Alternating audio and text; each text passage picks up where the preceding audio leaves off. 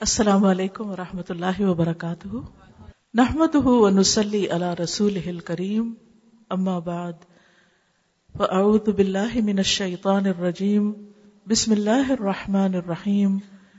رب اشرح لی صدری ویسر لی امری، واحلل عقدۃ من لسانی یفقهوا قولی۔ قرآن مجید میں اللہ سبحانہ و تعالی کا ارشاد ہے۔ ومن آیاته ان خلق لكم من انفسكم ازواجا. ازواجا لتسكنوا اليها وجعل بينكم موده ورحمه ان في ذلك لآيات لقوم يتفكرون یہ اس کی نشانیوں میں سے ہے یعنی اللہ کی نشانیوں میں سے ہے کہ اس نے تمہارے لیے تمہارے اپنے میں سے، تمہارے نفسوں میں سے جوڑے بنائے۔ تاکہ تم ان کی طرف سکون پاؤ اور تمہارے درمیان محبت اور رحمت رکھتی۔ یقیناً اس میں ان لوگوں کے لیے نشانیاں ہیں جو غور و فکر کرتے ہوں۔ اللہ سبحان و تعالی ہر چیز کا خالق ہے اور وہی میرا اور آپ کا خالق ہے۔ اس نے سب سے پہلے آسمان بنائے، زمین بنائی، زمین پر پہاڑ رکھے، درخت بنائے۔ اس کے اندر ہر طرح کے انسان کی ضرورت کا سامان رکھا اور پھر سب سے آخر میں انسان کو بنایا، اپنے ہاتھ سے بنایا، آدم علیہ السلام کو۔ اور انہیں بتایا گیا کہ باقی یہ ساری چیزیں تمہارے لیے ہیں۔ خلق لکم ما فی الارض جميعا زمین میں جو کچھ بھی ہے، وہ سب کا سب تمہارے لیے ہے۔ لیکن کیا زمین میں جو کچھ ہے، وہ انسان کے لیے کافی ہے۔ اگر اس کی اپنی ذات کے اندر سکون نہ ہو، خوشی نہ ہو، اطمینان نہ ہو، اس کے لیے کوئی اچھا کمپینین نہ ہو، دنیا کی باقی چیزیں بے معنی لگنے لگتی ہیں۔ اگر انسان اپنی ذات میں تنہا ہے، ایک ہونا صرف اور صرف اللہ رب العزت ہی کو زیب دیتا ہے۔ باقی تمام انسان کمزور ہیں۔ اور وہ اپنے سروائیول کے لیے، سکون کے لیے، خوشی کے لیے ایک دوسرے کے محتاج ہیں۔ انسان انسان کی ضرورت ہے۔ اور پھر خاص طور پر مرد کے لیے بیوی اور بیوی کے لیے شوہر، یہ انسان کی ایک ضرورت ہے۔ اللہ سبحان و تعالی سے بڑھ کر ہماری ضرورتوں کو کون جانتا ہے؟ کون پہچانتا ہے؟ اس لیے اس نے جب آدم علیہ السلام کو پیدا کیا، تو ان کی تکمیل کے لیے انہی میں سے حوا علیہ السلام کو تخلیق کیا۔ تو کہا جاتا ہے کہ حوا علیہ السلام آدم علیہ السلام کی پسلی سے پیدا ہوئی تھی۔ نہ سر سے، نہ پاؤں سے۔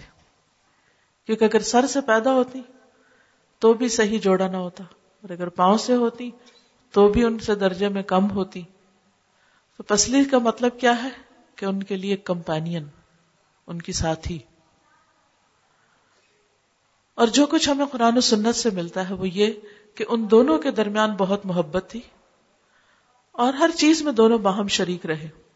اور اس کی گواہی قرآن مجید بھی دیتا ہے کہ جس وقت شیطان بہکانے کے لیے آیا جنت میں، تو دونوں کو ہی بہکایا۔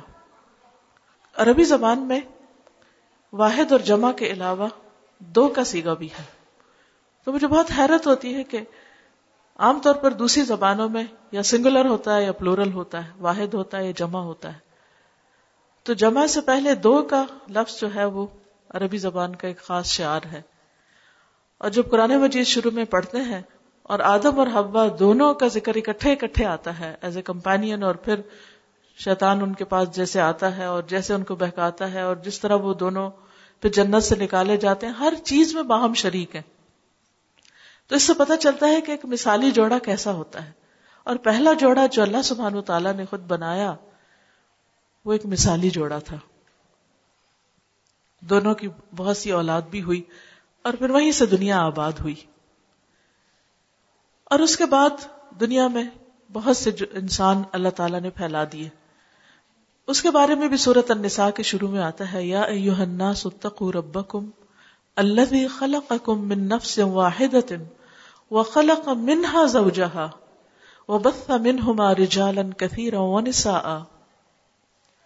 فاتقوا الله الذي تساءلون به والأرحام ان اللہ كان عليكم رقيبا اے لوگو اپنے رب سے ڈرو، جس نے تمہیں ایک جان سے پیدا کیا اور اسی سے اس کا جوڑا بنایا۔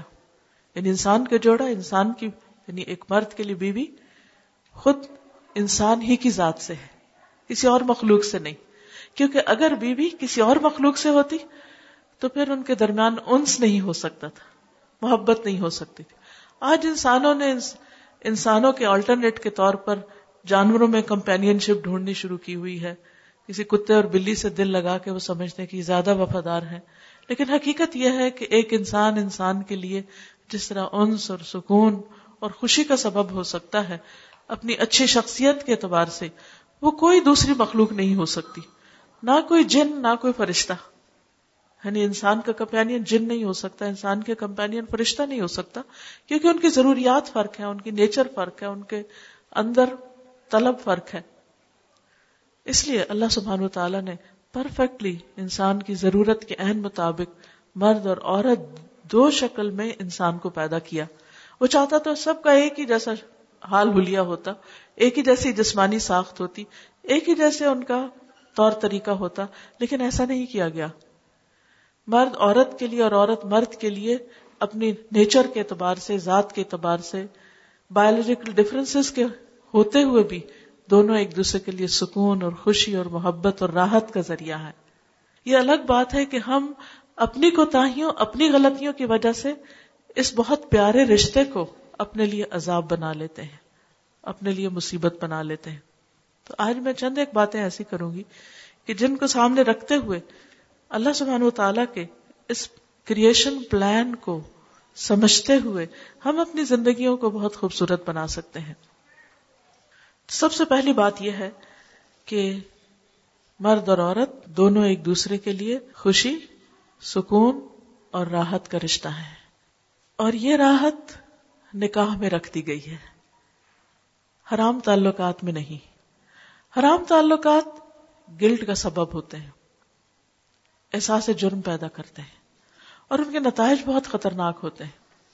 بہت سی جسمانی بیماریوں سے لے کر نسل انسانی پر اس کے جو اثرات مرتب ہوتے ہیں، اخلاق اور کردار کے اعتبار سے، وہ سب بہت بھیانک ہے اور جو لوگ اس کا ایکسپیرینس کر رہے ہیں اور وہ جس عذاب سے گزرتے ہیں، وہ انسانوں سے اب کوئی ڈھکی چھپی بات نہیں۔ تو ہمارے دین میں نکاح ایک عبادت ہے۔ حدیث میں آتا ہے کہ دو محبت کرنے والوں کے لیے نکاح سے بہتر کوئی چیز نہیں پائی گئی۔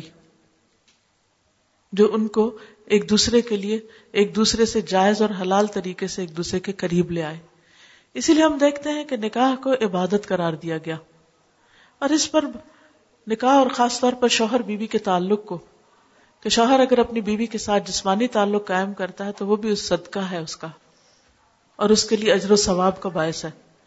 تو لوگوں نے بہت حیرت سے پوچھا کہ یہ کام بھی ثواب ہے یعنی کہ یہ ریلیشن شپ اجر و ثواب کا ہے جو ہم سمجھتے کہ کمپلیٹلی دنیا دنیاوی کام ہے یا صرف انسان ایک پلیزر کے لیے بعض اوقات ایسے ریلیشن شپ میں ہوتا ہے، تو کیا یہ خوشی حاصل کرنا اور ایک دوسرے کے لیے سیٹسفیکشن کا سامان بننا یہ بھی عبادت ہے؟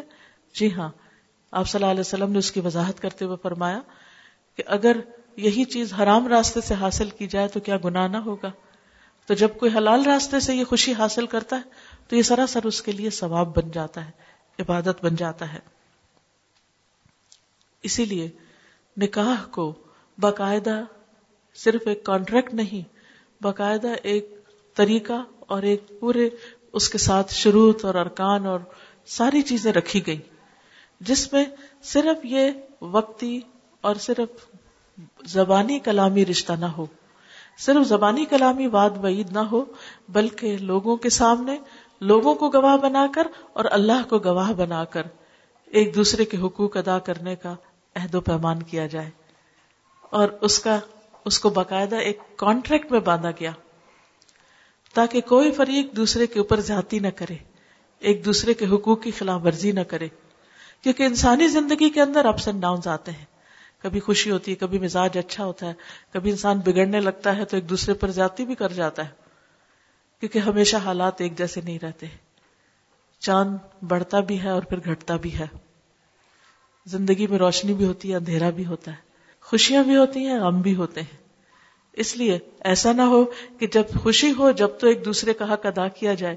اور اگر کسی بات پہ ناراضگی ہو گئی یا طبیعت مچل گئی ہے یا کچھ خفگی ہو گئی ہے، تو ایسی صورت میں انسان ایک دوسرے پر ظلم و زیادتی کرنے پر اتر آئے۔ تو اس لیے اس بندھن کو صرف زبانی کلام ہی نہیں، باقاعدہ ایک کانٹریکٹ کی شکل دی گئی۔ تاکہ کسی بھی اگلے فیصلے سے پہلے سوچ سمجھ کر فیصلہ کیا جائے۔ اور پھر مزید بندھن بچوں کی صورت میں مضبوط ہو جاتا ہے، جو ایک خاندان کی بنیاد بن جاتا ہے۔ اور اس طرح یہ رشتہ صرف دو دن کا یا چار دن کا نہیں، صرف کسی دوستی یا وقتی محبت کے اظہار کا نہیں۔ وہ محبت تو اپنی جگہ ہے ہی، رحمت بھی ہے، سکون بھی ہے، لیکن اس کے ساتھ ساتھ اس کے کچھ لیگل آسپیکٹس بھی ہیں۔ تاکہ یہ ایک لانگ ٹرم اور ایک نسلوں پر اثر انداز ہونے والا تعلق بن جائے۔ اسی لیے ہم دیکھتے ہیں کہ نکاح کے موقع پر ولی بھی ہے، گواہ بھی ہے حق کے مہر بھی ہے، اور پھر اس کا اعلان بھی ہے۔ کیونکہ جس نکاح میں اعلان نہ ہو، وہ بھی نکاح قرار نہیں پاتا۔ اسی طرح جس نکاح میں گواہ نہ ہو، میاں بیوی بی اگر آپس میں دو ہسبینڈ وائف کہیں کہ میں تم سے نکاح کرتا ہوں، لڑکی کہ میں قبول کرتی ہوں اور اس کا کوئی وٹنس نہ ہو، تو وہ بھی نکاح نکاح نہیں۔ اسی لیے گارڈین شپ بھی ضروری ہے، ولی کا ہونا بھی ضروری ہے، تاکہ اگر، کیونکہ بچی، خاص طور پہ بچی کے لیے، کیونکہ اگر عورت بہرحال اپنی ذات میں بعض اوقات جذباتی ہونے کی وجہ سے اس کے اندر کچھ ایسی ویکنیس ہوتی ہیں کہ وہ اپنے رائٹس کو پوری طرح خود پروٹیکٹ نہیں کر سکتی۔ تو اس لیے اس کے خاندان یعنی فیملی لڑکی کے جو باپ یا بھائی یا مرد کی شکل میں اس کو ایک پروٹیکشن دی جاتی ہے۔ تاکہ اگر کسی وقت اس کے ساتھ کوئی زیادتی ہونے لگے تو وہ بیچ میں انٹرفیئرنس بھی کر سکے۔ تو خاندان کی ایک سپورٹ جو ہوتی ہے وہ ایک نئے خاندان کو بنانے کے لیے ایک مدد کا ذریعہ ہوتی ہے یا مددگار ہوتی ہے۔ بالکل اسی طرح جیسے بازو کا جو کمزور پودے ہوتے ہیں، ان کو سہارا دینے کے لیے ایک مضبوط لکڑی چاہیے ہوتی ہے، ایک سہارا چاہیے ہوتا ہے اور اس کے ساتھ وہ بنتے ہیں۔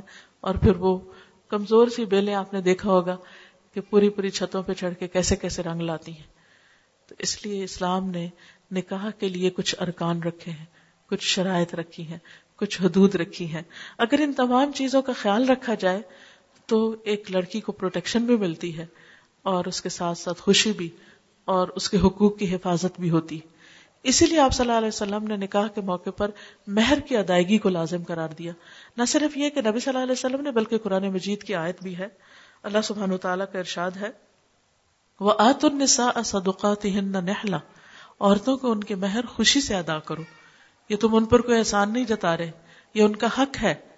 اور شادی کے موقع پر مرد کی طرف سے کسی بھی طرح کا مانیٹری گفٹ جو ہے یعنی کیش یا کائنڈ کی شکل میں، وہ اس بات کا سمبل بھی ہوتا ہے کہ آئندہ زندگی میں وہ اس کی ضروریات پوری کرنے کے اہل بھی ہے اور اس کے قابل بھی ہے اور یہ کرنے کا ایک طرح سے عہد بھی ہے۔ اور اس پر دونوں طرح سے یعنی قانونی اعتبار سے بھی اور اخلاقی اعتبار سے بھی، دونوں طرح مرد کو اس بات پر آمادہ کیا گیا کہ وہ بیوی بچوں کا نان نفقہ ادا کرے۔ پھر اسی طرح آپ صلی اللہ علیہ وسلم نے خود بھی اپنی تمام بیویوں کو حق کے مہر ادا کیا۔ ایک شخص نے آپ کے پاس آ کر کہا کہ میں شادی کرنا چاہتا ہوں تو آپ نے کہا تمہارے پاس مہر میں دینے کے لیے کیا ہے؟ اس نے کہا میرے پاس تو کچھ بھی نہیں۔ آپ نے فرمایا نہیں، کچھ تو ہو۔ کیا لوہے کی ایک انگوٹھی بھی نہیں؟ تو اس نے کہا، وہ بھی نہیں۔ تو آپ نے فرمایا اچھا یہ بتاؤ کہ تمہیں کچھ قرآن کا حصہ یاد ہے؟ تو اس نے کہا، مجھے فلاں اور فلاں صورت یاد ہے۔ تو آپ نے فرمایا کہ اگر تم اس بات کا عہد کرو کہ شادی کے بعد یہ صورتیں اپنی بیوی کو سکھا دو گے تو یہ سکھانا جو ہے، یہ تمہاری مزدوری جو ہے، یہ ایک طرح سے اس کا حق مہر بن جائے گی۔ اسی طرح جب حضرت علی رضی اللہ تعالیٰ عنہ نے حضرت فاطمہ کے لیے پیغام نکاح بھیجا، نبی صلی اللہ علیہ وسلم نے فرمایا، یہ تمہاری ہی ہے خوشی سے اس رشتے کو قبول کیا اور ساتھ ہی فرمایا کہ یہ بتاؤ کہ مہر میں دینے کے لیے کیا ہے؟ یعنی تم کیا دو گے؟ عام طور پہ ہمارے ہاں لڑکی کے والدین جو ہیں مہر کی بات کرتے ہوئے ڈرتے ہیں، گھبراتے ہیں اور سوچتے ہیں کہ شروع سے ہی ایک بری فیلنگز ہو جائیں گی یا شاید کوئی کوئی جرم ہے یا لڑکی اگر شادی کے بعد مہر کا کسی وقت مطالبہ کر لے تو اس کو بھی مائنڈ کر لیا جاتا ہے۔ لیکن آپ صلی اللہ علیہ وسلم نے خود اپنی مثال سے یہ بات واضح کی کہ اچھا تم کیا دو گے؟ انہوں نے کہا، میرے پاس کچھ نہیں ہے۔ آپ نے فرمایا، وہ تمہاری حتمی زرا کا کیا ہوا؟ وہ زرا کہاں ہے تمہاری؟ تو آپ نے اس زرا کو بکوا کر اس سے حضرت فاطمہ کے لیے مہر دلوایا تھا۔ اس سے اندازہ ہوتا ہے کہ شادی صرف زبانی باتوں سے خوش کرنے کا نام نہیں ہے، بلکہ لڑکی کی ذمہ داری اٹھانے اور بیوی کو ایک فائنینشیل سپورٹ اور پروٹیکشن دینا بھی اس کا حصہ ہے۔ اور اگر اس موقع پر کوئی شخص صرف اپنے ناموری کے لیے بڑی بڑی رقم لکھا دے، یا کوئی بہت بڑی پراپرٹی لکھوا دے، لیکن اس کی نیت ادائیگی کی نہ ہو، وہ صرف یہ ہو کہ چلو وقتی طور پر خوش کرنے والی بات ہے، کچھ بھی لکھ دو، اور بعد میں وہ ادا نہ کرے، تو یہ ایک دھوکا ہے۔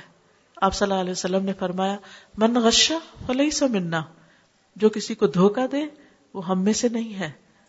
کہ جو زبانی کلامی تو خوش کرے، لیکن حقیقت میں اس کا ارادہ نہ ہو اور عملی طور پر وہ کچھ بھی نہ کرے۔ ہم نے دیکھا ہوگا کہ اکثر شادیوں کے بعد لوگ جب پریشان ہوتے ہیں تو کیا کہتے ہیں؟ ہمارے ساتھ دھوکا ہو گیا۔ ہمارے ساتھ اچھا نہیں ہوا۔ ہمیں بتایا کچھ گیا تھا اور حقیقت کچھ اور تھی۔ سامنے کچھ اور دکھایا گیا اور اندر کچھ اور تھا۔ حتیٰ کہ بعض اوقات زیور اور کپڑے کے معاملے میں بھی بہت سے دھوکے کیے جاتے ہیں۔ کسی کا لے دے کے پہنا دیا جاتا ہے، پھر واپس لے لیا جاتا ہے، پھر دھوکے سے اس کو بعض اوقات ہٹائی لیا جاتا ہے، بکوا دیا جاتا ہے۔ تو یہ ساری چیزیں وہی کر سکتا ہے جس کے اندر خدا کا خوف نہ ہو۔ ہاں، حالانکہ خطبہ نکاح میں جو تین آیات پڑھی جاتی ہیں، ان میں چار دفعہ اللہ سے ڈرنے کی بات کی گئی۔ کیونکہ کوئی بھی شخص جب تک اللہ سے نہ ڈرتا ہو، کسی کا حق دے نہیں سکتا۔ کیونکہ انسان کو انسان سے اختلاف بھی ہو سکتے ہیں۔ انسان کو انسان کے ساتھ ایسی کیفیات بھی ہو سکتی ہے کہ وہ ایک دوسرے سے کسی بھی بات پہ ناراض ہو۔ لیکن جو اس نے وعدہ کر رکھا ہے کچھ بھی دینے کا اس کو پورا کرنا اس کے ذمہ لازم ہے۔ اسی طرح یہ ہے کہ نکاح کے بعد ولیمہ کرنا جو ہے، یہ مرد کی ذمہ لازم ہے۔ نبی صلی اللہ علیہ وسلم نے حضرت عبد الرحمان بن عوف کو مدینہ میں جانے کے بعد دیکھا کہ ان کے کپڑوں پر زرد رنگ ہے، زعفران کا۔ تو آپ مسکرائے اور پوچھا، کیا تم نے نکاح کر لیا؟ تو نے کہا جی ہاں میں نے نکاح کیا۔ آپ نے فرمایا کہ تم نے اپنی بیوی کو کیا دیا ہے؟ یعنی مہر کیا دیا تو نے کہا کہ میں نے ایک گٹلی برابر سونا دیا ہے۔ تو آپ نے کہا اچھا اب تم ولیمہ کرو، اولم ولو بشاتن، خواہ ایک بکری ذبح کرو۔ اور یہاں تک کہ اس ولیمے کی دعوت کو قبول کرنا بھی لازم قرار دیا گیا۔ آپ نے فرمایا کہ جس کو دعوت دی جائے، وہ اسے قبول کرے ہاں وہ کھانا کھائے یا نہ کھائے۔ بعض اوقات ایسا ہوتا ہے نا کہ وقت نہیں ہوتا یا تھوڑے ٹائم کے لیے جا سکتے ہیں یا آپ وہاں پہنچتے ہیں تو جو کچھ پکا ہوا ہوتا ہے وہ آپ کے کھانے کا نہیں ہوتا، آپ بیمار ہیں یا کسی بھی وجہ سے۔ تو حدیث میں خاص طور پر فرمایا کہ چاہے تم کھاؤ یا نہ کھاؤ، لیکن دعوت میں ضرور جاؤ۔ یہ کس لیے؟ کیونکہ اس سے باہم محبت پیدا ہوتی ہے۔ اور یہ شادی میں جو اصل دعوت ہے، وہ ولیمہ ہی کی دعوت ہے۔ پھر چند چیزیں اور ہیں۔ وہ یہ کہ نکاح سے پہلے لڑکے کے لیے لازم قرار دیا گیا کہ وہ لڑکی کو دیکھے۔ کیوں؟ تاکہ وہ پہلے سے اس بات کا فیصلہ کر سکے کہ اس لڑکی میں کچھ اٹریکشن ہے یا نہیں۔ عورت کے اندر کی جو اٹریکشن ہے، وہ کسی مرد کے لیے نکاح کا ذریعہ بن سکتی ہے، وہ اس کو اٹریکٹ کرتی ہے۔ لیکن پھر پرسنالٹی ہوتی ہے، شخصیت ہوتی ہے، جس کی وجہ سے وہ ایک دوسرے کے ساتھ باقی رہتے ہیں یا تعلق باقی رہتا ہے۔ خوبصورتی حسن، زیب و زینت، یہ تمام چیزیں اپنی جگہ ایک اہمیت رکھتی ہیں، لیکن یاد رکھیے یہ سب کچھ یہی نہیں۔ ابتدا میں تو یہ چیزیں فائدہ دیتی ہیں، لیکن وہ کون سی چیز ہے؟ وہ کیا راز ہے کہ جس سے عورت مرد کے دل میں گھر بناتی ہے، یا مرد عورت کے لیے ایک مقام اپنے اس کے دل میں پیدا کرتا ہے؟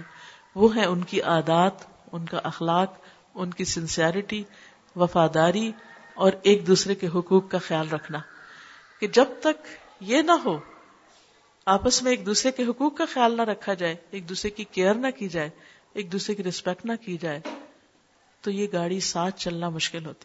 عام طور پہ کہا جاتا ہے نا کہ مرد اور عورت گاڑی کے دو پہیے ہیں۔ ویسے دو پہیوں سے تو کوئی گاڑی نہیں چلتی، موٹر سائیکل ہی چلتا ہے۔ لیکن دو طرفہ اگر کہا جائے، تو اس میں بھی آپ دیکھیے کہ پھر وہ بیلنس ہونا بہت ضروری ہے۔ اگر ایک پہیا بہت چھوٹا ہے یا کمزور ہے تو دوسرا بڑا ہے اور بھاری ہے، پھر گاڑی چل نہیں سکتی۔ اس کو تبدیل کرنا پڑتا ہے۔ تو زندگی کی گاڑی بھی نہیں چلتی جب تک کہ دونوں کے درمیان کمپیٹیبلٹی نہ ہو، دونوں کی ایک دوسرے کے ساتھ انڈرسٹینڈنگ نہ ہو، اور دونوں ایک دوسرے کے حقوق کا خیال نہ رکھنے والے ہوں۔ اور ان حقوق کے خیال میں جو اہم ترین چیز ہے، وہ اللہ کا ڈر ہے۔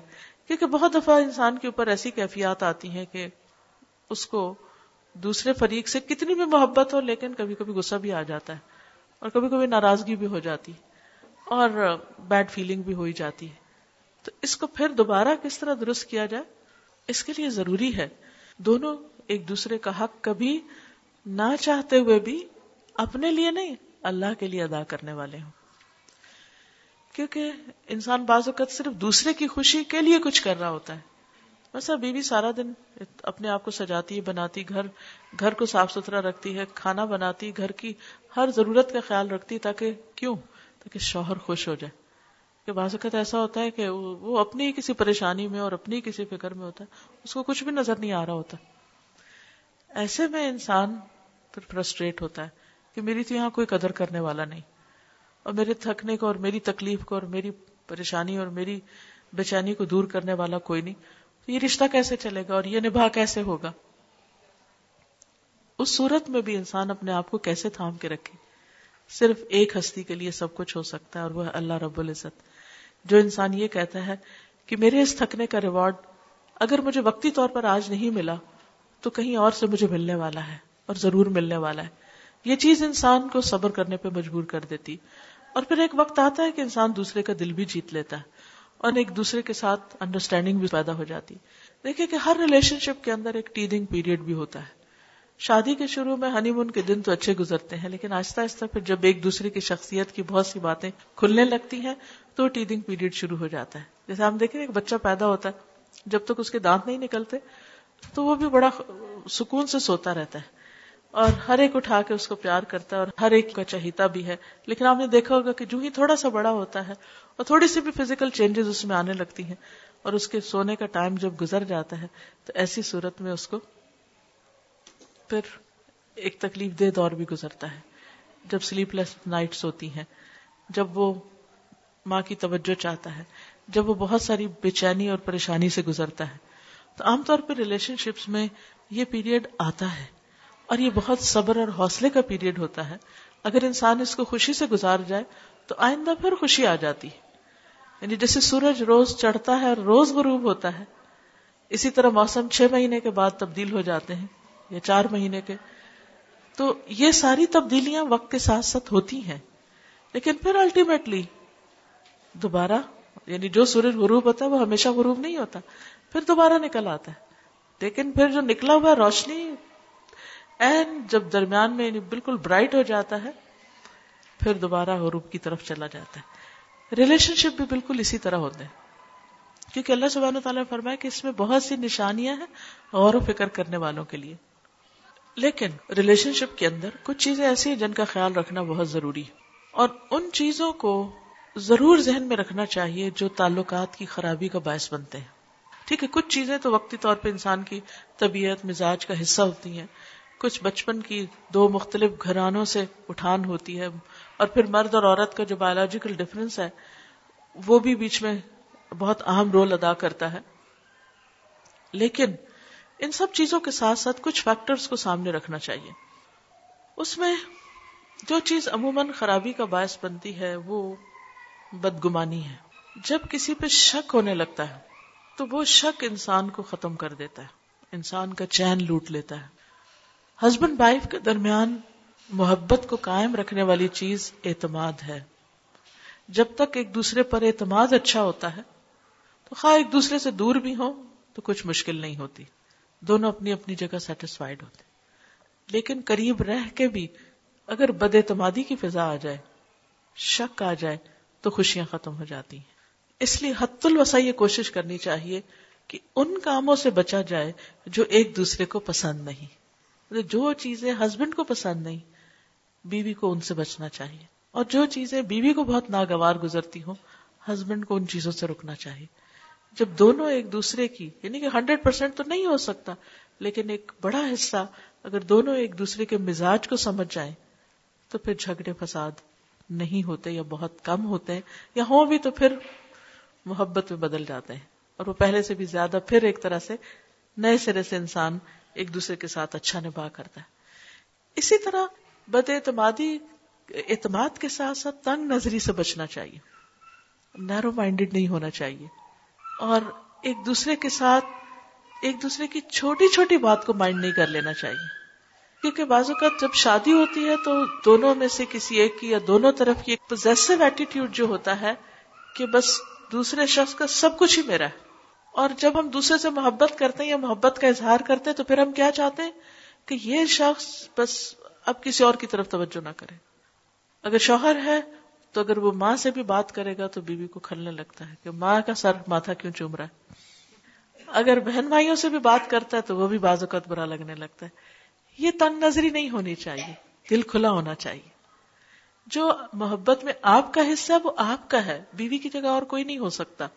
لیکن یہ بھی یاد رکھیے کہ جس ماں نے تکلیف اٹھا کے جنم دیا ہے اور سالوں سال دعائیں مانگ مانگ کے اس کو پالا ہے اور بڑا کیا ہے اور اس منزل تک پہنچایا ہے کہ جب وہ کامیابی کے ایک اعلی منزل کو پہنچا، تو اب آپ کے ساتھ اس کا ریلیشن شپ ہو رہا ہے، تو جس نے یہ ساری منزلیں طے کی اس کا حق اپنی جگہ ہے۔ اس حق کو کبھی فراموش نہیں کرنا چاہیے، بلکہ شوہر کی مدد کرنی چاہیے کہ وہ اپنی ماں کا خیال رکھ سکے۔ اور اس کا ساتھ دینا چاہیے۔ اگر وہ کسی قسم کی کمی کو تاہی کر رہا ہے، تو ایک اچھی بیوی کی خوبی یہ ہے کہ وہ اس کو توجہ دلائے کہ تمہاری ماں تمہارا انتظار کر رہی ہے۔ تمہاری ماں بھی محبت کی مستحق ہے۔ تمہاری ماں احترام کی مستحق ہے۔ یہ جب ساس کو بھی اس چیز کا احساس ہوتا ہے کہ ہماری بہو ہمارے بیٹے سے بھی زیادہ ہمارا خیال رکھتی ہے اور اس سے بھی زیادہ ہمارے لیے کیئرنگ ہے، تو بے پناہ محبت پیدا ہو جاتی ہے۔ اور اس میں اگر دل نہ بھی مان رہا ہو، تب بھی انسان کو پازیٹو سائڈ سوچنی چاہیے کہ اس وقت عمر کے اس حصے میں ماں کی جو بھی حالت ہے۔ کیونکہ عموماً یہ ہوتا ہے کہ جب تک بیٹے جوان ہوتے ہیں، مائیں مینو پاز کو پہنچ چکی ہوتی ہیں۔ ان کے چڑچڑے پن کا دور آ چکا ہوتا ہے، یا پھر ان کی کئی بیماریاں شروع ہو جاتی ہیں۔ اب وہ پہلے سے بھی زیادہ ٹچی ہو جاتی ہیں، حساس ہو جاتی ہیں۔ وہی جو ساری زندگی خود بہت کچھ صبر کرتی نہیں اب بہو کے معاملے میں ان سے بھی صبر نہیں ہوتا۔ چھوٹی چھوٹی بات مائنڈ کرنے لگتی۔ تو ایسے میں جو بزرگ ہے، وہ تو بزرگ ہے۔ اس کو تو اس کی بزرگی کی وجہ سے ایکسکیوز کیا جا سکتا ہے۔ لیکن ایک نئی لڑکی کے لیے ایک ٹیسٹ بھی ہوتا ہے اور ایک صبر کا امتحان بھی اور اس کی بہادری کا امتحان بھی کہ ان ساری چیزوں کو کتنی بہادری اور کتنے بڑے دل کے ساتھ وہ فیس کر سکتی۔ تو چھوٹی چھوٹی چیزوں کو دل پہ نہیں لینا چاہیے۔ بہت سی چیزوں کو اگر اگنور کر دیا جائے، تو آپ دیکھیں گے کہ بڑے سے بڑا شولہ بھی جب بھڑکتا ہے نا، تو اگر آپ تھوڑی دیر ویٹ کریں، تو آہستہ آہستہ شولہ نیچے ہوتے ہوتے ہوتے پھر ایک وقت آتا آگ بجھ جاتی۔ اور پھر باقی کیا رہتا راک جس کی کوئی حقیقت نہیں ہوتی۔ تو بہت سی باتیں، بعض اوقات لوگ بڑے غصے میں آ کے بڑی بڑی باتیں کہہ جاتے ہیں، بڑی خراب باتیں بھی کہہ جاتے ہیں، جس سے آپ کو آگ لگ جاتی ہے۔ اور آپ کہتے بس اب تو میں نے اس کو معافی نہیں کرنا، اب تو میں نے چھوڑنا ہی نہیں، اب تک بس انف از انف بہت ہو چکی۔ لیکن اگر آپ دیکھیں کہ اس وقت آپ تھوڑا سا سچویشن کو اوائڈ کر کے آگے پیچھے ہو جائیں اور فوری ریئیکشن نہ کریں، تھوڑا سا پاز دے دیں اپنے آپ کو، تو آپ دیکھیں گے کہ تھوڑی دیر کے بعد وہ آپ کے دل کی آگ بھی ٹھنڈی ہونے لگے گی اور دوسرا فریق بھی ٹھنڈا ہو جائے گا۔ اور پھر جب آپ دیکھیں کہ حالات نارمل ہو گئے ہیں، پھر دوبارہ سے ٹھیک ہے، وہ اپنے آپ کو بھی واپس لانے میں ٹائم لگتا ہے، لیکن امپاسبل نہیں ہے۔ بہت پاسبل ہے۔ تو ہمیشہ انسان دوسرے کے عمل کے مطابق ریئیکٹ نہ کرے۔ اپنا اخلاق، اپنا عمل، اس کا خود ڈسیزن لے۔ مجھے کیا کرنا ہے؟ مجھے اپنے آپ کو کسی اور کا تابع نہیں کرنا کہ وہ اچھا ہے تو میں اچھا ہوں۔ اور اگر وہ خراب ہے تو میں کیوں اچھی بنوں؟ نہیں، ہمیں اللہ سے اجر لینا ہے۔ اللہ کی خاطر اچھا بننا ہے۔ جب وہاں اتنا زبردست ریوارڈ ہے تو ہمیں کس بات کی پریشانی؟ ہم کیوں نہ وہ کریں جو وہ ہم سے چاہتا ہے؟ کیونکہ جتنی بھی عبادات ہیں، ان سب میں جو وزنی چیز ہے، وہ حسن اخلاق ہے۔ اچھا اخلاق ہے جو انسان کے لیے قیامت کے دن بھی جنت میں جانے کا سبب بنے گا۔ کیونکہ جنت انتہائی خوبصورت بستی۔ اس میں ہر شخص نہیں جا سکتا۔ اس میں وہی جائیں گے جو وہاں سجیں گے، جن کے ظرف بڑے ہوں گے۔ کیونکہ اس کی بست زمین و آسمان برابر ہے۔ اتنی بڑی جگہ پر وہی رہ سکتے ہیں رہنے کے قابل ہیں جن کے دل بڑے جن کی سوچ بڑی ہے، جو بڑی بڑی باتوں کو پی جاتے ہیں۔ ولکازمین الغیز ولافین عن الناس، جو لوگوں کو معاف کر سکتے ہیں۔ واللہ یحب المحسنین احسان کرنے والوں کو اللہ پسند کرتا ہے، اللہ ان سے محبت کرتا ہے۔ ایسے ہی لوگ ان کے لیے خوشخبری دی گئی ہے کہ ان کے لیے وہ جنتیں تیار کی گئی ہیں۔ کہ جن کی وسط زمین و آسمان کے برابر ہے۔ اس کو پانا، اس کے لیے آپ صلی اللہ علیہ وسلم کو جب جنت دکھائی گئی تو آپ خوش ہو گئے اور آپ نے فرمایا کہ اتنی خوبصورت جگہ کون یہاں نہیں آنا چاہے گا؟ لیکن جب آپ کو اس کا رستہ دکھایا گیا تو کانٹوں سے بھرا ہوا تھا۔ آپ اداس ہو گئے۔ آپ نے فرمایا صرف ہمت والے یہاں تک پہنچیں گے۔ اس رستے کو صرف ہمت والے پار کریں گے۔ کیونکہ اکثر ایسے ہوتا نا کہ تکلیف دے چیزیں انسان دے دیکھ دیکھ کے سہ سہ کے ایک دن ہمت ہار کے بیٹھ جاتا ہے۔ بس اب آگے نہیں جا سکتے، اتنا ہی کافی ہے۔ یہیں ختم۔ لیکن انسان ہمیشہ ہی کہے، اتنا گزر چکا، اب تھوڑا ہی رہتا ہے۔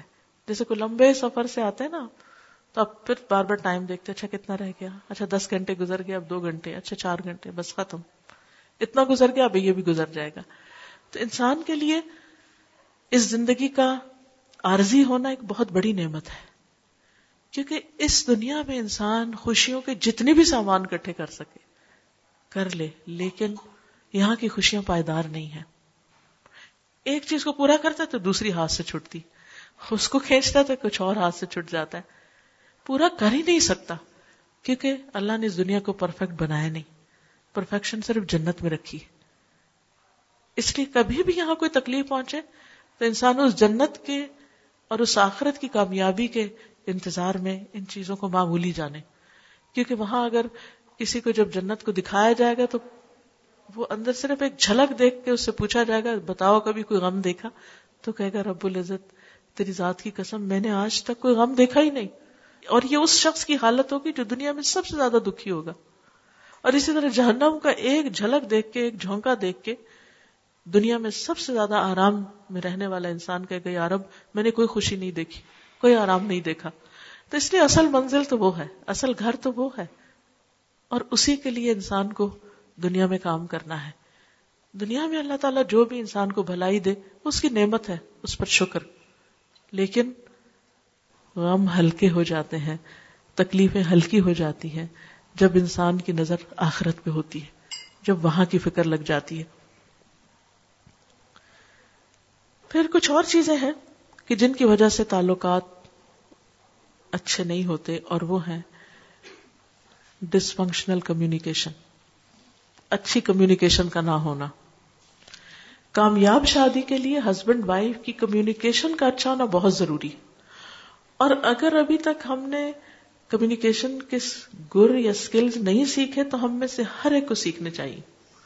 اور ان باتوں کو ٹپس میں پتا ہونا چاہیے کہ جو تعلق کو خراب کرتی ہے۔ اس میں پہلی چیز جو ہے، وہ ہے نہ سننا ناٹ لسننگ جب کوئی بات کر رہا ہو تو دھیان نہ دینا، توجہ نہ دینا، غور سے نہ سننا۔ نبی صلی اللہ علیہ وسلم کی اگر ایک سنت اپنا لی جائے اور وہ کیا تھی کہ جب آپ سے کوئی بات کرتا تھا، تب صرف کان سے نہیں پورے وجود سے سنتے تھے۔ اپنی باڈی کو پوری طرح اس کی طرف متوجہ کر لیتے تھے۔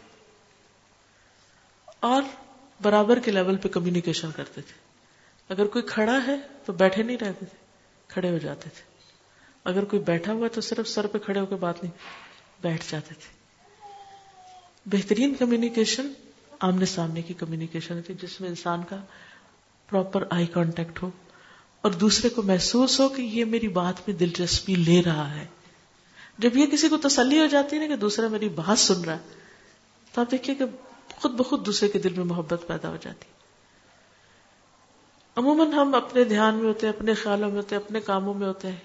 اور جب کوئی شخص ایک ہی طرح کی روز بات کرے تو اس سے بھی ہم بور ہونے لگتے ہیں۔ اب ہسبینڈ گھر آتا ہے اور بیوی کو بس کمپلینٹس آتی ہیں اور وہ تو وہ بلاک کر لیتا ہے، وہ کہتے ہیں کہ اس کی عادت ہے روز باتیں کرنا۔ لہذا وہ اخبار لے لے گا یا کوئی اور چیز اور اپنے دنیا میں ہوگا۔ اور وہ آپ سن رہے ہیں؟ ہاں ہاں میں سن رہا ہوں۔ اور اگر پوچھا جائے ریپیٹ کرے کیا کہا تو کچھ پتا نہیں کیا کیا اس سے دل ٹوٹتے ہیں، چاہے مرد ہو یا عورت۔ اب اگر دوسرا شخص نہیں بھی کر رہا تھا ہمیں اپنے عمل سے دوسرے کی اصلاح کرنی ہے۔ کہ وہ جب بات کر رہا تو پوری توجہ سے سنے۔ اور اس پوری توجہ صرف پریٹینڈ نہیں کرے گا، توجہ دے۔ بعض اوقات ہم ہاں ہاں ہاں ہاں کرتے رہتے ہیں، لیکن پتہ نہیں ہوتا کہ کیا کریں۔ اور اس سے کیا ہوتا ہے کہ وہ ہم کچھ کہتے نہیں، نہ کوئی سوال کرتے ہیں، نہ اگری کرتے ہیں، نہ ڈس اگری کرتے ہیں، کچھ بھی نہیں۔ بے روح سی گفتگو۔ کچھ نہ کچھ وقت دن میں ضرور ایسا ہونا چاہیے، سارا وقت نہ بھی صحیح۔ کچھ نہ کچھ وقت ضرور دن میں ایسا ہونا چاہیے کہ جب افیکٹو کلوز کمیونیکیشن ہو۔ چاہے یہ فیو منٹس کی ہو یا فیو آورس کی ہو یا جو بھی جس کے لیے آسانی ہو۔ اگر گھر میں ایسا ماحول نہیں تو چاہے ٹیلی فون پر ہو۔ جب ہم اور دوستوں سے گھنٹوں باتیں کرتے ہیں تو کیا ہسبینڈ وائف نہیں کر سکتے؟ اس کو کیوں ہم فار گرانٹیڈ لیتے ہیں؟ اچھا ٹھیک ہے نا پتا ہے ٹھیک ہے، وہ بھی ٹھیک ہے، میں بھی ٹھیک ہوں۔ اور بات کرنے کی کیا ضرورت ہے؟ روزی تو بات ہوتی۔ نہیں، تب بھی۔ دوسرے کو اگر یہ، اور یہ دونوں طرف سے ہوگا تو تبھی۔ ایک شخص بولتا بھی رہے، توجہ بھی کرے اور دوسرا نہ سنے تو بات نہیں بنے گی۔ تو ہسبینڈ وائف وہ دونوں کو ایک دوسرے کے لیے اچھا لسنر ہونے کی ضرورت ہے۔ ناٹ اونلی ہیئرنگ، بلکہ پوری توجہ سے بات سننا۔ اس سے ایک سیٹسفیکشن بھی ہوتی۔ انسان کا غم ہلکا ہوتا ہے۔ اللہ نے دونوں کو ایک دوسرے کے لیے کیوں بنایا؟ لتسکن الحا تاکہ تم اس سے سکون پاؤ۔ اور اگر ہم ایک دوسرے کے لیے سکون کا ذریعہ ہی نہیں ہے تو شادی کا مقصد کیا ہے؟ مقصد ہی نہیں پورا ہوا۔ پھر آپ دیکھیے کہ دوسری چیز جو ہے، وہ موقع محل کے حساب سے بات کرنا۔ رانگ ٹائم نہ ہو۔ ویسے کسی شخص کو نیند آ رہی، اور ہم کو بہت بڑا مسئلہ سنانے بیٹھ جائیں اور وہ نیند میں کر ہاں ہاں ٹھیک ہے ٹھیک ہے۔ وہ غلط وقت ہے۔ پھر ہم کہ ہاں سنتا ہی نہیں، اس کو تو سمجھ نہیں آتی۔ تو ہمیشہ اہم بات جو بہت آپ کی، آپ سمجھتے کہ اس، وہ ہماری خاندانی زندگی پر اور بچوں کی زندگی پر اثر انداز ہونے والی، اس کے لیے چاہے کتنی بھی مصروفیت ہو، تھوڑا انتظار کر لیں، لیکن اس بات کو گوائے نہیں پراپر ٹائم پر کریں پراپر وے میں کریں، تاکہ وہ بات دوسرے کو سمجھ آ جائے۔ اور سمجھانے کی طرح کرے۔ کیونکہ some time just we talk at other person not to a person اس شخص سے بات نہیں کرتے، بس سنائے جاتے سنائے جاتے ہیں۔ ہم سمجھتے ہم نے کہہ دیا اور اس نے سنا ہی نہیں ہوتا۔ کیونکہ کہنے کا ہمارا طریقہ درست نہیں، یا ٹائم درست نہیں۔ اسی طرح جب کسی کو سخت بھوک لگی اور کسی کو کھانا چاہیے تو اس وقت آپ اس کو روک کے اور اور لمبی باتیں شروع کر دیں تو وہ بھی رائٹ ٹائم نہیں ہے۔ تو جب ایک شخص کا مائنڈ کہیں اور ہے، اس کو کوئی اور بات یاد آئی اور آپ بیچ میں جا کے انٹرپشن کرتے ہیں، تو انٹرپشن نہیں۔ پھر اسی طرح ایسی بات ہے کہ جو آپ پوری اپنے دل کی بات کمیونیکیٹ کرنا چاہتے ہیں، تو اس کے لیے بھی ایسا وقت نکالیں کہ جس میں انٹرپشن کم سے کم ہو کیونکہ بعض اوقات بچے انٹرپٹ کرتے ہیں۔ آپ نے ایک بات ابھی شروع کی، وہ بیچ میں انٹرپشن ہوگی۔ ابھی تھوڑی سی آگے بڑھی، پھر انٹرپشن ہوگی۔ یا آپ خود ہی انٹرپٹ کرتے کیونکہ عورتوں کا مائنڈ ہر طرف گھوم رہا ہوتا ہے۔ اچھا وہ دروازے پہ کون آ گیا اچھا وہ بچے نے کیا کر لیا؟ اب شوہر آپ سے بات کرے اور آپ دروازہ سوچ رہے ہیں اور آپ، بچہ روتا ہوا آپ کو دکھ رہا ہے۔ یہ چیزیں جو ہے ہم کہتے ہیں لو ہماری ڈیوٹی نہیں، یا پھر یہ، کیونکہ ہم ملٹی ٹاسکنگ کر رہے ہوتے ہیں۔ اور ہم اس میں بڑے خوش ہوتے ہیں اور بڑے فخر بھی کر رہے ہوتے ہیں کہ دیکھیں ہم اتنے کام کرتے ہیں، یہ بھی کر رہے ہیں، وہ بھی کر رہے ہیں، وہ بھی کر لیکن آپ وہ نہیں کر رہے جو اس وقت آپ کو کرنا چاہیے۔ اور وہ کہ مکمل توجہ سے دوسرے کی کوئی اہم بات سن لیں۔ چاہے وہ آپ کی مرضی کے خلاف ہی ہے۔ یہ کچھ باتیں ایسی ہوتی ہیں جو ہسبینڈ روز ہی لے کے بیٹھ جاتے ہیں کہ اچھا سنو میری یہ بات۔ اب عورتیں اس سے گھبراتی ہیں کہ مثلا بزنس کی کوئی بات ہے یا کوئی اور جاب پہ کوئی بات ہے۔ اب عورتوں نے بعض اوقات اس بزنس کا انہیں کوئی انٹرسٹ نہیں ہوتا اور نہ ہی اس لیکن نہیں بھی تو آپ کو سمجھ آنے لگے گی۔ ہر نئی چیز کو سمجھنے میں ٹائم لگتا ہے، لیکن سمجھنا ضروری بھی ہوتا ہے، کیونکہ اگر ساتھ چلنا ہے تو پھر انڈرسٹینڈنگ ہونا ضروری ہے۔ اگر آپ نے آپ نے وہ سبجیکٹ نہیں پڑھ رکھا جو شوہر نے پڑھا، یا شوہر کو بیوی نے وہ پڑھ رکھا ہے شوہر نے نہیں پڑھا، تو آپس میں کمیونیکیشن کے لیے کچھ نہ کچھ ایک دوسرے کی بات سمجھے اب مثلا ہماری ایک اسٹوڈینٹ نے کہا کہ اس کے مدر بھی سائنس پڑھی ہوئی ہے اور ہسبینڈ بھی ڈاکٹر ہے اب وہ ساس اور ہسبینڈ جو ہے وہ جب باتیں کرنے لگتے تو سائنٹیفک ٹرمز بولتے۔ اب یہ مائنڈ کر جاتی ہے، کہتی ہے اچھا آپ باتیں کریں، ہم تو جا رہے ہیں۔ ہمیں آپ کی باتیں نہیں سمجھ آتی۔ تو میں نے سے کہا کہ چند ٹرمز آپ بھی سیکھ لیں۔ روز ہی بولی جائیں گی گھر میں۔ تاکہ آپ بھی انجوائے کریں۔ کیونکہ ایک شخص جو خاص پروفیشن سے تعلق رکھتا ہے، وہ کرتے کرتے وہ ٹرمینالوجی اوائڈ کر ہی نہیں سکتا۔ وہ سارا دن دفتر میں جو زبان بول کر آ رہا ہے، وہ گھر آئے گا تو کچھ نہ کچھ اس کا اثر ساتھ آئے گا۔ تو آپ کو سیکھ لینا چاہیے تاکہ وہ کمپیٹیبلٹی ہو پھر اسی طرح بعض ہسبینڈس کو یہ ہوتا ہے کہ ہمارے ساتھ کوئی چیلنجنگ گفتگو کرے۔ ان کی سیٹسفیکشن نہیں ہوتی جب تک ان کو چیلنج نہ کرے یا ان کو کوئی ایسی بات نہ ہو کہ جس کو واقعی وہ آرگیومنٹ نہ کرے۔ کیونکہ ان کی خوشی آرگیومنٹ میں ہوتی۔ وہ آرگیو کرنا چاہتے ہیں۔ اب اگر بیوی سیدھی شادی ہے، وہ ڈر کے بیٹھ جائے آگے سے اور کہے کہ پتلی کیا ہو جائے گا۔ تو بھی نہیں۔ تو دوسرے کا مزاج سمجھنے کی ضرورت ہے۔ پھر اسی طرح یہ ہے کہ ہسبینڈ وائف کی گفتگو صرف فارمیلٹی نہ ہو کہ اچھا چونکہ اب میں نے خوش کرنا ہے، اس لیے اب وہ ایک بس بات کر رہے ہیں، ویسے کوئی دل کا تعلق نہیں، نہ کوئی محبت کی بات ہے، نہ ہی کسی کی تکلیف اور کیئر کی۔ تو اس میں کوئی ہنسنے ہنسانے والی بات بھی کرنی چاہیے۔ ہم ایک گھر میں رہتے ہیں، کسی دفتر میں نہیں رہتے یا کسی مارکیٹ میں نہیں کھڑے، تو فارمیلٹی کی ایک حد ہوتی ہے، اس سے باہر نکلنا چاہیے۔ اب کوئی یہ کہ جی ہمارے تو خاندان میں ایٹیکیٹس ہیں، ہم تو ایسے ہی بات کریں گے۔ تو ٹھیک ہے، آپ دوسروں سے کریں، لیکن ہسبینڈ وائف کے درمیان جوکس بھی ہونے چاہیے۔ نبی صلی اللہ علیہ وسلم کے یہاں مزاح بھی ہوتا تھا، ہنسی دل لگی کی باتیں بھی ہوتی تھی اور نبی صلی اللہ علیہ وسلم جب گھر تشریف لاتے تھے، تو حضرت عائشہ اپنی سہیلیوں کے ساتھ کھیل رہی ہوتی تھی، تو ان کی سہیلیاں ادھر ادھر چھپ جاتی تھی آپ ایک ایک کو ڈھونڈتے اور واپس لاتے اور کہتے کہ تم کھیلو۔ پھر انہوں نے اپنے کھلونے سجا کے رکھے تھے گڑیا سجا کے رکھی ہوئی تھی تو ایک گڑیا کے پر تھے۔ تو آپ نے کہا، عائشہ، یہ پر کس طرح لگے ہوئے ہیں؟ یہ کیا ہے؟ کہا، گھوڑا ہے۔ پر؟ گھوڑے کے تو پر نہیں ہوتے۔ کہا، سلیمان علیہ السلام کے گھوڑے کے پر ہوتے تھے نا۔ تو آپ اس پر ہنس دیے۔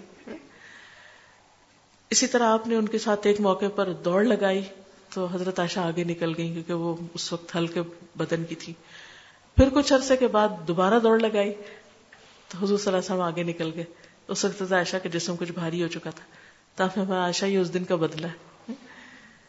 تو ہمارے یہاں عام طور پر جو لوگ مذہبی ہو جاتے ہیں یا دین میں آ جاتے ہیں، وہ سمجھتے ہیں کہ شاید اب گھر میں بھی ہر وقت ہم نے کوئی خول چڑھا کے رکھنا ہے۔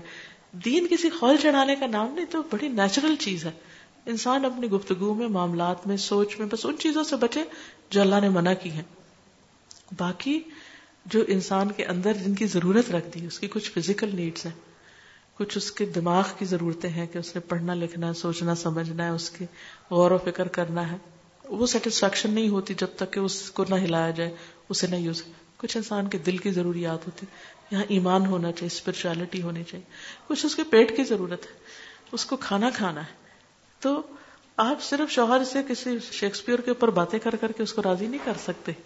کہ آپ نے بہت کچھ پڑھا ہوا تو آپ اس کو روز ایک نئی کہانی سنانے لگتے ہیں۔ اس سے وہ خوش نہیں ہوگا جب تک آپ کھانا اچھا نہیں دیں گے۔ اور پھر اسی طرح شادی کا اصل مقصد کیا؟ ہسبینڈ وائف کی سیکشل نیڈس بھی ہیں۔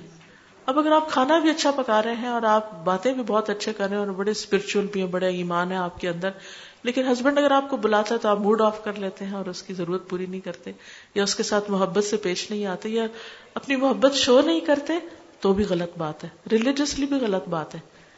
تو یہ چیز بھی بازو کا جھگڑوں اور فساد کا باعث بنتی۔ ٹھیک ہے، انسان کے موڈ اپ اینڈ ڈاؤن ہوتا ہے، کبھی دل نہیں بھی چاہتا۔ لیکن اس وقت انسان یہی سوچے کہ اگر میرے اندر کسی چیز کی طلب ہو اور کوئی اور مجھے پریونٹ کر دے اس سے تو پھر میرا کیا ہوگا؟ تو اس وقت مجھے اگر نہیں بھی ضرورت اور ہسبینڈ کی ایک ضرورت ہے، تو دونوں کے درمیان جب ہی نبے گی نا، جب ایک دوسرے کی ضروریات کا خیال رکھیں گے۔ تو جب انسان کبھی اپنے من کو مار کے دوسرے کو خوش کر دیتا تو اللہ تعالیٰ اس کے عوض اس کو اس سے بڑی خوشی عطا کرتا ہے۔ ان چیزوں کا خیال رکھنا ضروری ہے۔ پھر اسی طرح یہ ہے کہ بے تکلف ہو لیکن شاؤٹ نہیں کرے ایک دوسرے پر۔ احترام اپنی جگہ قائم رہے۔ کیونکہ چیخ چلا کے بات کرنا، دور سے شاؤٹ کرنا، اس سے بھی ایک دوسرے کے لیے بعض اوقات دل جو ہے وہ ایک دوسرے سے تنگ ہونے لگتے ہیں۔ پھر اکیوزنگ بہیویئر نہ ہو کہ ہر چیز میں آپ تو ہم کو ٹائم ہی نہیں دیتے اور آپ تو بہت ہی مصروف رہتے ہیں اور آپ تو ایسا ہے اور ویسا ہے۔ جب آپ اکیوزنگ ٹون میں ہر وقت بات کرتے ہیں تو دوسرا بیزار ہونے لگتا ہے۔ اچھا میں نے اتنی دفعہ فون کیا، آپ نے اٹھایا ہی نہیں۔ اور میں نے یہ چیز لانے کو کہی اور آپ لائے نہیں اور آپ کو تو کبھی یاد ہی نہیں رہتا اور آپ کے لیے تو بچے کوئی اہمیت ہی نہیں رکھتے اور آپ کے لیے تو گھر کا کوئی گھر کچھ ہے ہی نہیں، وغیرہ وغیرہ۔ اس طرح کی جو اکیوز کرنے والی باتیں ہیں، اعتراض کی اور ہر وقت کمپلینٹس ٹھیک ہے، ان کا بھی زندگی میں ایک پارٹ ہوتا ہے، ہونی چاہیے کبھی۔ میں نہیں کہتی کہ وہ نہیں ہونی چاہیے، لیکن بس تھوڑا حصہ۔ اگر آپ ایک گراف بنائے نا، تو اس میں اس کا ایک چھوٹا حصہ ہونا چاہیے اور دوسرے کو انڈرسٹینڈ کرنے کا ایک بڑا حصہ ہونا چاہیے۔ کیونکہ اس سے جب صرف ایک دوسرے کو بلیم کرنے والا uh, ایٹیٹیوڈ ہوتا ہے تو ایک دوسرے سے بیزاری پیدا ہو جاتی ہے۔ پھر اسی طرح یہ ہے کہ زبان درازی، گالی گلوچ، بدتمیزی، بد اخلاقی، یہ دلوں کو اس طرح پھاڑ دیتے ہیں کہ پھر جوڑنے مشکل ہو جاتے ہیں۔ اور پھر انسان ایک دفعہ یہ کر لیتا ہے، لیکن اس کے بعد اتنا اس کا، جیسے ہڈی ایک ٹوٹ جاتی ہے نا، تو پھر اس کے درست ہونے میں بڑا ٹائم لگتا ہے۔ ایسے جب دلوں کو توڑ دیتے نا ہم، تھوڑا سا غصہ ظاہر کر کے، تو پھر ان کو درست ہونے میں ایک ٹائم لگتا ہے۔ اور پھر ہم بعض اوقات ایک منٹ میں توڑتے ہیں، اگلے منٹ میں کہتے ہیں سوری، اور اگلے منٹ میں چاہتے ہیں دوسرا شخص بالکل ٹھیک ہو جائے۔ نہیں، اس کو ٹائم دیں آپ، حتیٰ کہ وہ اس کی مرہم پٹی ہو چکی۔ پھر اسی طرح یہ ہے کہ باہر سے اکسانے والے بھی بعض اوقات تعلقات کو خراب کر دیتے ہیں۔ ہسبینڈ وائف کے درمیان اچھے بنے تعلقات ہوتے ہیں۔ لیکن کوئی رشتے دار، کوئی دوست، کوئی ادھر ادھر کے لوگ وہ آ کے ایسی ایسی باتیں کرتے ہیں کہ جس کی وجہ سے ایک محبت بھرا رشتہ جو ہے اس کے اندر رکھنے پڑنے لگتے ہیں۔ اس بارے میں نبی صلی اللہ علیہ وسلم نے بہت سختی سے فرمایا کہ جس نے شوہر کے خلاف اس کی بیوی کو بدزن کیا یعنی شوہر کے خلاف اس کی بیوی کے دل میں کوئی ایسی چیز ڈال دی، وہ ہم میں سے نہیں۔ اس بات پر بھی آپ صلی اللہ علیہ وسلم نے خبردار کیا ہے کہ ابلیس ہر روز اپنا تخت پانی پر لگاتا ہے۔ اور وہ پانی پر لگانے کے بعد شام کو سارے اس کے جو چیلے ہوتے ہیں اس کے پاس آتے ہیں اور اپنے اپنے کارنامے سناتے ہیں۔ تو وہ کہتے ہیں کہ تم نے کچھ نہیں کیا، کوئی بگ ڈیل نہیں۔ پھر ایک شیطان آتا ہے، وہ کہتا ہے کہ میں فلاں یا بیوی کے پیچھے لگا رہا لگا رہا لگا رہا لگا رہا، حتیٰ کہ ان کو لڑا دیا۔ تو ابلیس کو وہ کہتا ہے کہ میں اس کے پیچھے لگا رہا لگا رہا لگا رہا، جب تک کہ ان میں لڑائی نہیں ہوگی، چھوڑا نہیں۔ تو اس اعتبار سے بھی اپنے آپ کو پروٹیکٹ کرے کہ شیطان آئے گا۔ کیونکہ وہ جیلس تھا نا۔ جیلسی کی وجہ سے بہت سے رشتے خراب ہوتے ہیں۔ چاہے وہ جیلسی قریبی رشتے دار کی طرف سے ہو۔ اب یوسف علیہ السلام کے بھائی ان سے جالس ہو گئے تھے۔ آدم علیہ السلام کے ساتھ ابلیس جالس ہو گیا تھا۔ تو یہ جالسی کا فیکٹر ہر جگہ موجود ہوتا ہے۔ جب اللہ تعالیٰ کسی بندے کو کوئی نعمت دیتا ہے، تو ضرور کوئی نہ کوئی جالس ہو جاتا ہے۔ اس وقت پھر انسان کو کیا کرنا چاہیے؟ بعض اوقات دلوں میں ہوتا ہے حسد۔ ہمیں تو نہیں پتا کہ کون ہم سے خوش ہے اور کون جالس ہے۔ تو ہم دوسروں کے پیچھے نہ پڑے اور ہم بدگمانی کر کے نہ کہ فلاں کی نظر لگی اور فلاں جالس اور فلاں فلاں نے مجھ پہ کچھ کر دیا اور فلاں ایسا اور ویسا۔ نہیں ہمیں یہ کہا گیا کہ آپ اپنی پروٹیکشن کا انتظام کر لیں۔ اب اگر کسی شہر میں چور پھر رہے ہوں، تو اب آپ ان کو نہیں پکڑ سکتے۔ آپ کیا کرتے ہیں؟ اپنے گھر کو پروٹیکٹ کرتے ہیں۔ ڈبل لاک لگاتے ہیں گیٹ کیپر کھڑے کرتے ہیں سیکورٹی گارڈز کھڑا کرتے ہیں۔ اور کئی کچھ کرتے ہیں کہ آپ اپنا سیکورٹی کا انتظام کر لیتے ہیں۔ تو بالکل اسی طرح شیطان تو ہر جگہ پھر ہی رہے تو آپ نے اپنی سیکورٹی کا انتظام کرنا ہے۔ اور وہ سیکورٹی کیا ہے؟ اللہ کا ذکر۔ اللہ کا ذکر انسان کے لیے قلعے کی طرح ہے کہ جس کو انسان جب اللہ کا ذکر کرتا ہے تو پروٹیکشن میں آ جاتا ہے، اس قلعے کے اندر آ جاتا ہے۔ اور پھر شیطان آ نہیں سکتا، سارے دروازے بند ہو جاتے ہیں۔ تو اس کے لیے ضروری ہے کہ صبح شام کی دعائیں، صبح شام کے اذکار۔ اور کچھ یاد نہیں تو آیت الکرسی، صبح اٹھتے ہی، صبح کے وقت اور فجر کی نماز کے بعد اور شام کی نماز کے بعد اور اثر کی یعنی ہر نماز کے بعد آیت الکرسی ایک ایسی چیز ہے کہ جس کی وجہ سے انسان پوری طرح پروٹیکشن میں آ جاتا ہے۔ اللہ کی حفاظت میں آ جاتا ہے۔ پھر بات یہ ہو رہی تھی کہ دوسروں کی انٹرفیئرنس ہسبینڈ وائف کے بیچ میں۔ یہ صرف لڑکی کی ساس کی طرف سے نہیں ہوتی، بعض اوقات لڑکے کی ساس کی طرف سے بھی ہوتی۔ ہم مائیں بعض اوقات بیٹیوں کا پیچھا کیے رکھتی کیے رکھتی ہیں اور چھوٹی چھوٹی بات میں ہم انٹرفیئر کرتے ہیں۔ اچھا کیا کھایا تھا؟ کیا بنایا تھا؟ کہاں گئے تھے؟ یہ ملا کہ نہیں ملا، ایسا ہو گیا یا نہیں ہوا۔ ان باتوں کی وجہ سے بعض اوقات بہت گڑبڑ ہو جاتی ہے۔ بچوں کو ایک فریڈم دینی چاہیے کہ آپس میں ایک دوسرے کے ساتھ انڈرسٹینڈنگ کریں۔ کیونکہ کر ہم محبت میں رہے ہوتے ہیں، لیکن الٹا دشمنی کر رہے ہوتے ہیں۔ پرسنلی میں نے اپنی بیٹیوں کے ساتھ ایک اصول رکھا۔ میں نے کہا، بیٹا، شادی ہو رہی اب تم جانو، تمہارا ہسبینڈ جانے، تمہارے سسرال جانے۔ مجھ سے کوئی توقع نہ رکھنا کہ چھوٹی چھوٹی باتوں میں میں تمہیں کوئی چیزیں بتاؤں گی۔ میں نے جو سکھانا تھا سکھا دیا۔ میں نے تمہیں قرآن بھی پڑھا دیا، میں نے دنیا کا بھی جو بتانا تھا بتا دیا۔ اب اپنی عقل استعمال کرو، خود ڈسیزن لو۔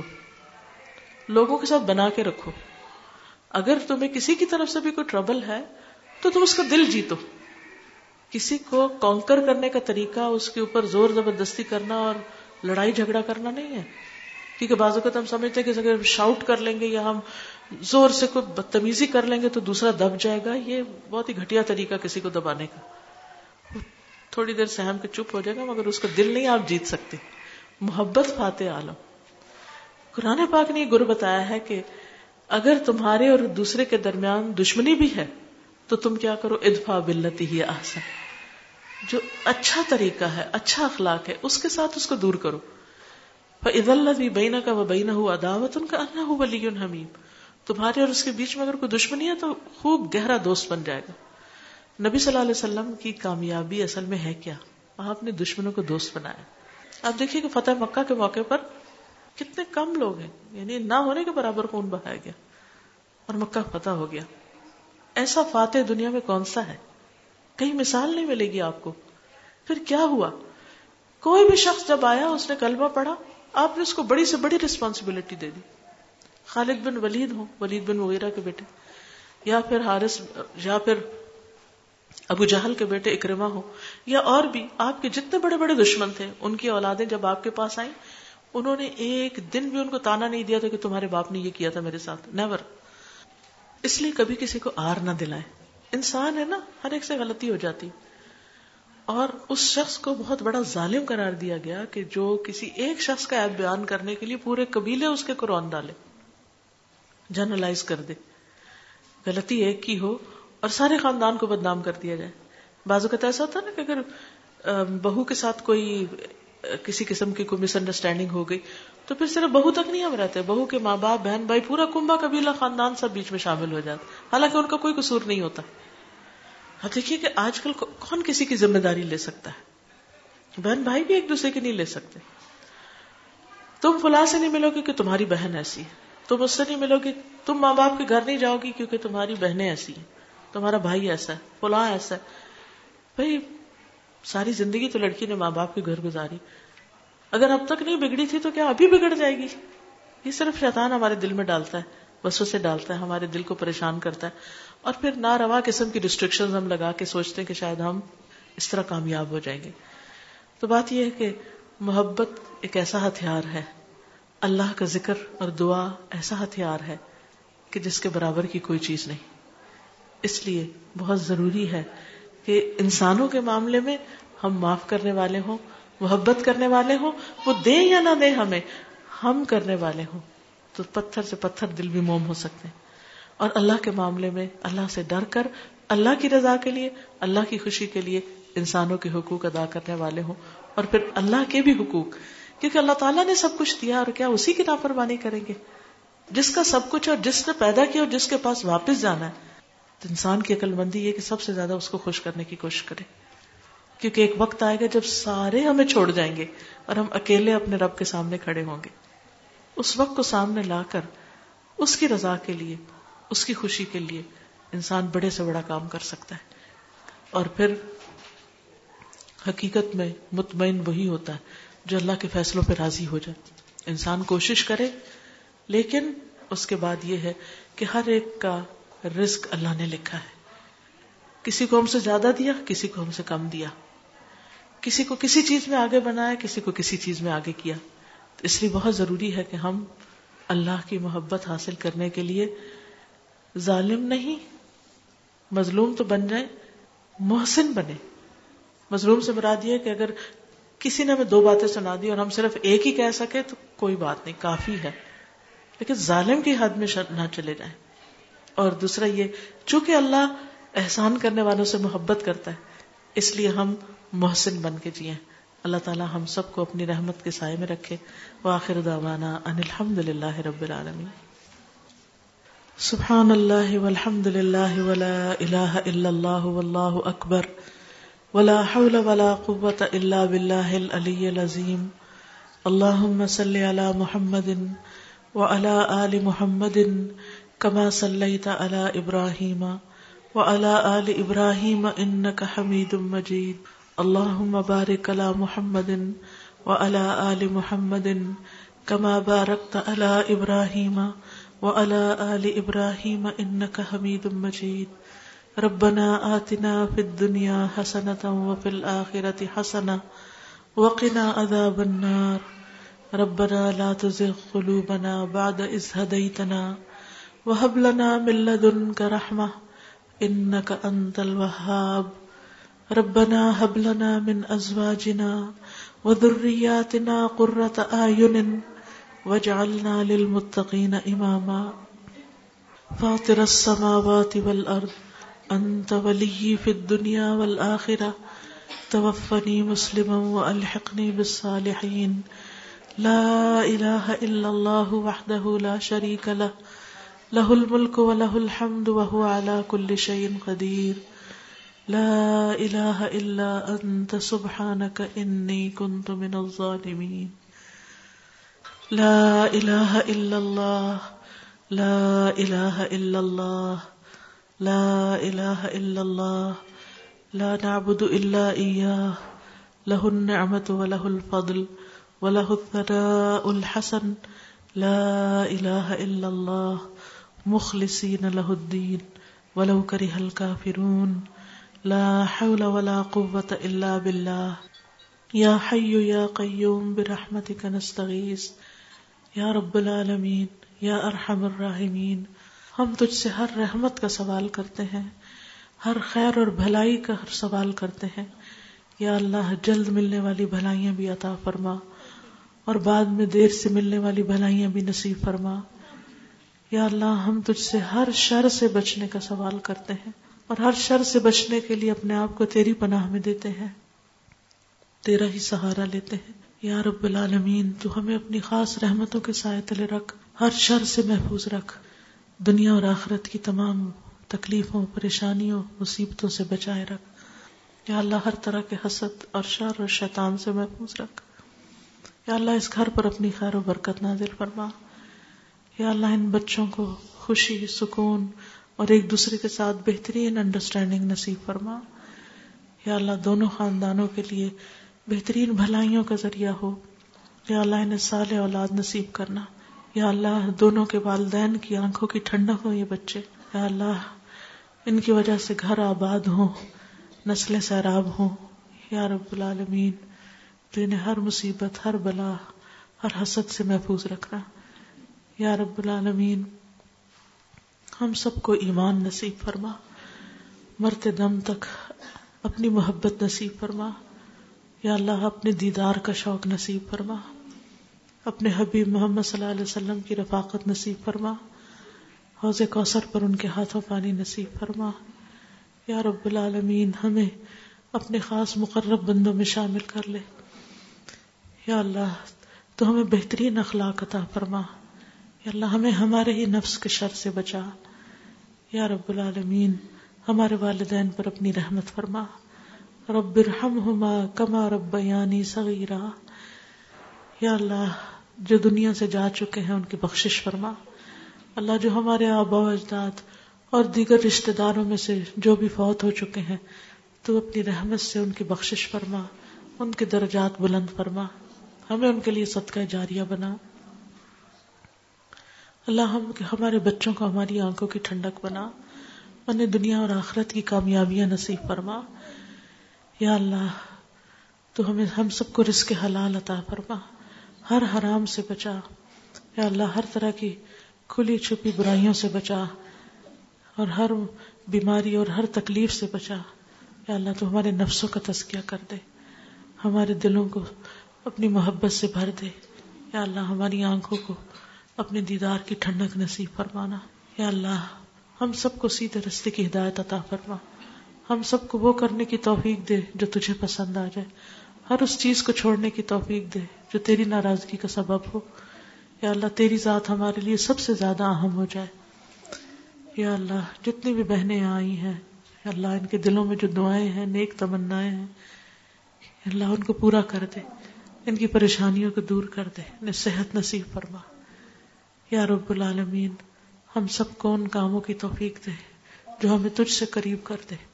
اپنا قرب نصیب فرما۔ یا رب العالمین، ہم ہر تجھ سے ہر وہ دعا مانگتے ہیں جو تیرے حبیب محمد صلی اللہ علیہ وسلم نے مانگی۔